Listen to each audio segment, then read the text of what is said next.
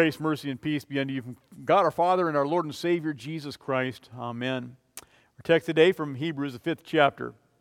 In the days of his flesh, Jesus offered up prayers and supplications with loud cries and tears to him who was able to save him from death. And it was heard because of his reverence. Although he was a son, he learned obedience through what he suffered. And being made perfect, he became the source of eternal salvation to all who believed in him. Dear friends of Christ, I have a bottle of water here. And of course, these bottles of water, you know, it's always amazes me that people spend money for them, but, uh, you know, they, they, they take water and, and then they seal it with, with a cap so that you know that when you drink this water, it's pure.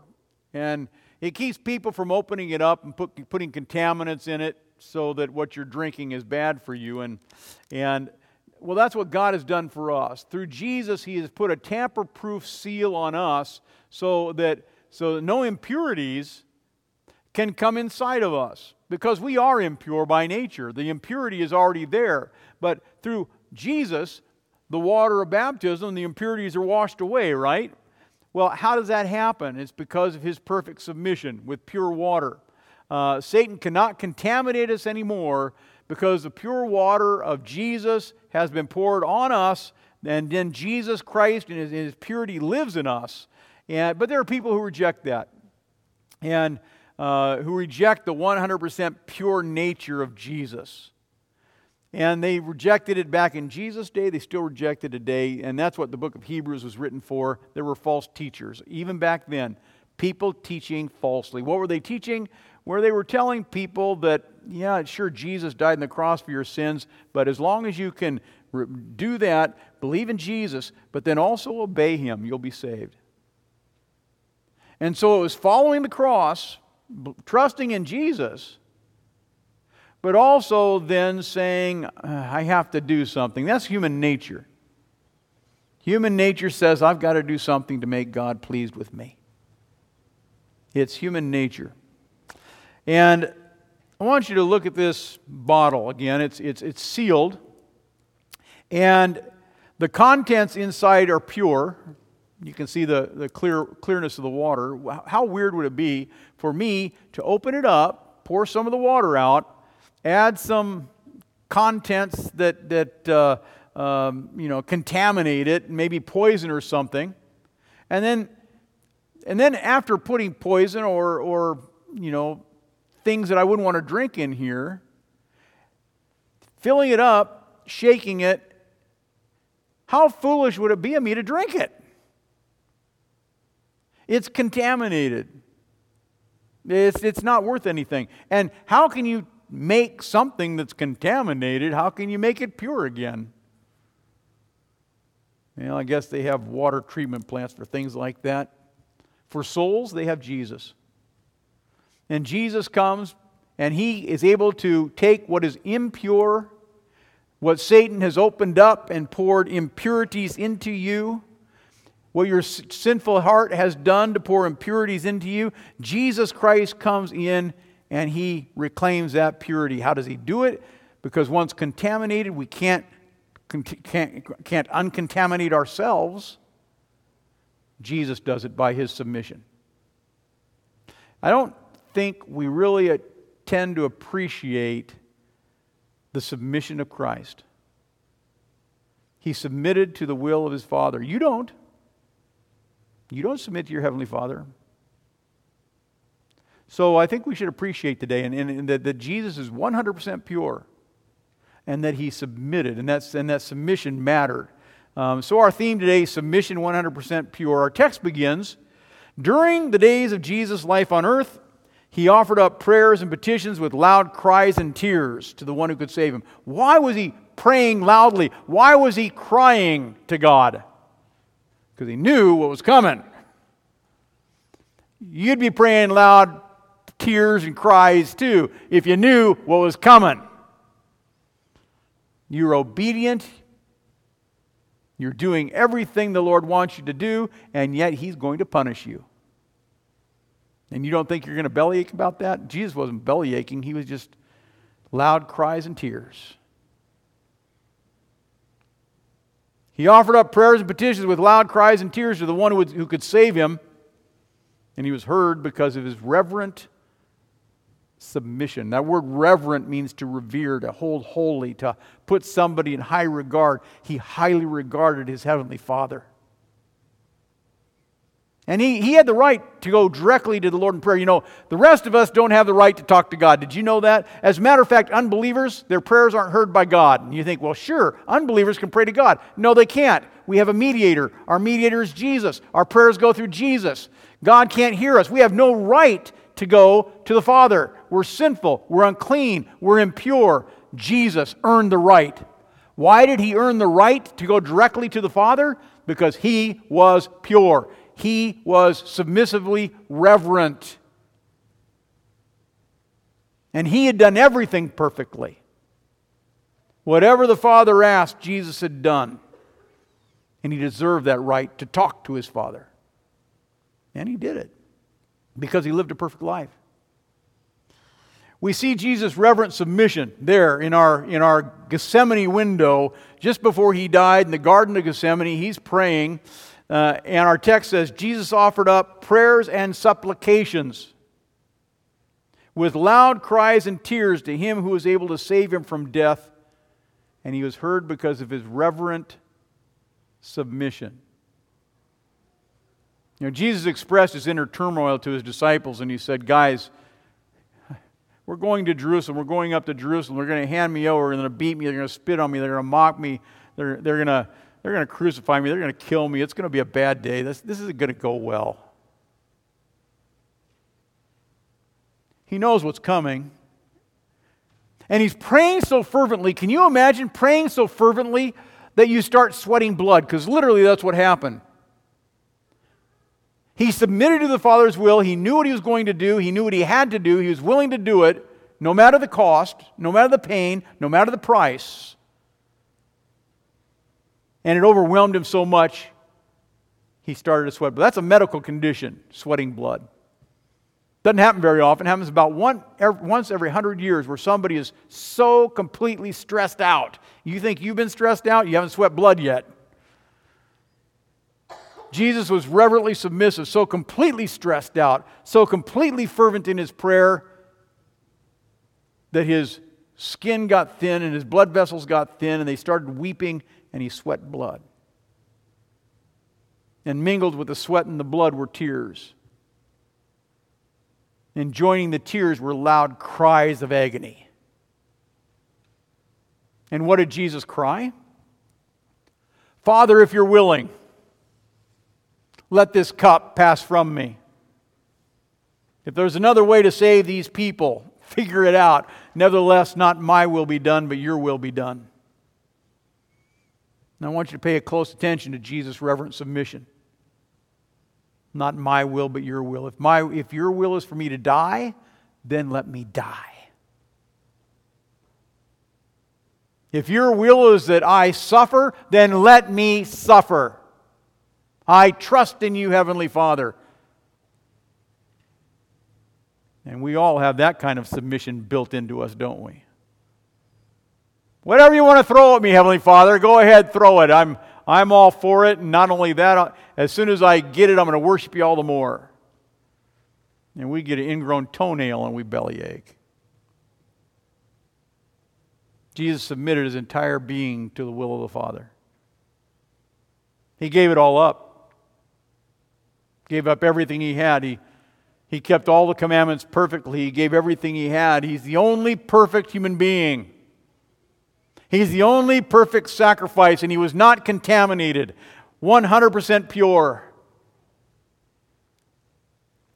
And he took this pure vessel of perfect submission to his heavenly Father, and he took it to the cross, and they, they nailed him there. And, and, and on the cross, we hear his humanity, we hear his human nature crying out. Uh, Psalm 22 is a prophecy about Jesus on the cross. matter of fact, Psalm 22, I love that psalm. We read it on Good Friday, it, it's how we conclude our service. But uh, the, the psalmist puts us right inside the mind of Jesus. You want to know what Jesus was thinking on the cross? Well, a thousand years before he was even put on the cross, King David puts it into words. This is what Jesus thought as he hung on the cross a thousand years before he did it. My God, my God, why have you forsaken me? Why are you so far from saving me, so far from the cries of my anguish? I'm a worm and not a man, scorned by everyone, despised by the people, and all who see me mock me. They hurl insults at me, shaking their heads. They pierce my hands, they pierce my feet. All my bones are on display. People stare and gloat over me.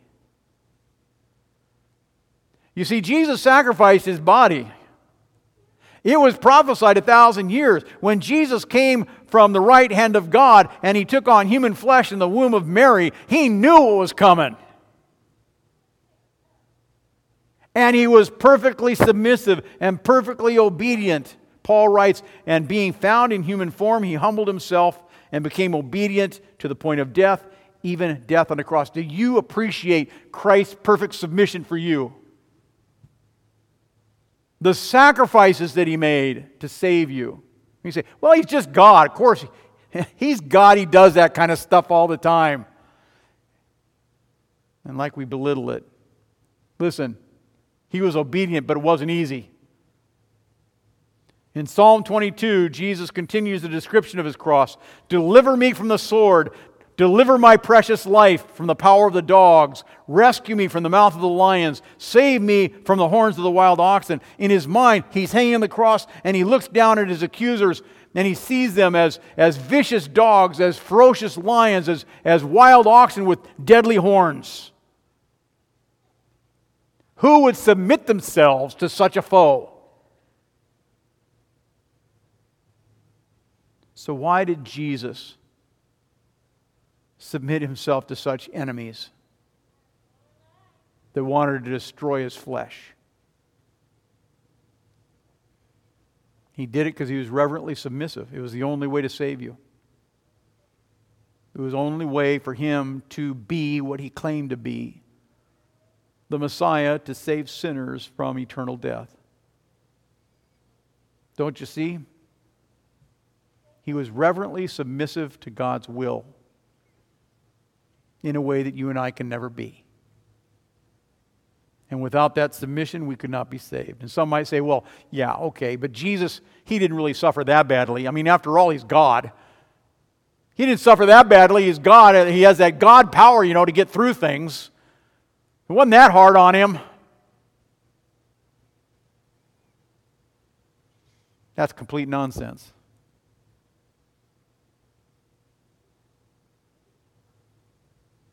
While it's true Jesus is God, I mean, you know, that's, that's obvious. It's also true that he's 100% true human being, just like you, and just like you wouldn't want to die on the cross, and just like you'd have a tough time if the Heavenly Father put you up there for the sin of the world. Jesus endured that the same way. Why would we begrudge him his suffering? Why would we begrudge him his pain? Why would we deny all that? Ignore the perfect submission the obedience that saves us. In our text, it says, during the days of his flesh. That means, you know, while Jesus walked on earth. But I like how our text says it. During the days of his flesh, the sarx, the flesh, uh, in, in Jesus' blood and bones, and he comes to earth. In blood and bones as a human being. During the days when he was like us, in flesh says the incarnation is important, the reverent submission is important. And he becomes our high priest. Because the people had a high priest, and the high priest in the Old Testament was human flesh, and the human flesh was sinful and unclean. So the priest always had to make sacrifices for his own sins because he was an impure man. And here you have a go between, a mediator, the mediator for all mediators, the one who would lead us to God the one who would open the gate to heaven. Through his perfect submission, Jesus stood as our high priest in the order of Melchizedek, which means the priesthood continues and never dies. Even though he died on the cross, the priesthood never died, and Jesus would continue to be your mediator and is continuing to be your mediator. How? Through his perfect submission to God's will to save you. Hebrews writes, We have a chief priest who's able to sympathize with our weaknesses. He was tempted in every way that we are, and yet not without sin. Or, and, and uh, yet without sin. You know, we read about Jesus' fleshly struggles in our gospel lesson. Jesus told his disciples, He says, I'm too deeply troubled right now to express my feelings. Should I say, Father, save me from this time of suffering? No, it's for this time of suffering that I came. Jesus came to earth in the days of his flesh. And he cried out. And he prayed fervently. And the disciples noticed Jesus was always praying, Jesus was always crying out. He not only prayed fervently, he prayed long, and he prayed diligently, and he prayed often. And when he prayed, he meant it. And he doesn't pray like you pray. He doesn't pray like I prayed. He really prayed to his Heavenly Father because he really believed in his Heavenly Father. With loud cries and tears and anguish. We don't pray that way because we're impure and we're sinful and unclean, but Jesus was 100% pure reverently submissive. Our text says, although he was a son, he learned obedience from what he suffered. And once made perfect, he became the source of eternal salvation for all who obey him. Jesus learned obedience from what he suffered. I want you to think about that. Jesus learned obedience from what he suffered. How many of you become obedient to, to Christ because some kind of suffering came your way. You find out you have cancer. Well, I think I'll walk closer with Jesus. You lose your job. I think I'll walk closer with Jesus. You get a hangnail. I think I'll walk closer with Jesus. You have things to bellyache and complain about, and out of your reverent submission to God in His position of authority and might, you kneel in submission and you say, Whatever the Lord will for me. And that's what Jesus does. I want you to think about that. He learned submission through suffering. Can you learn to obey God through suffering?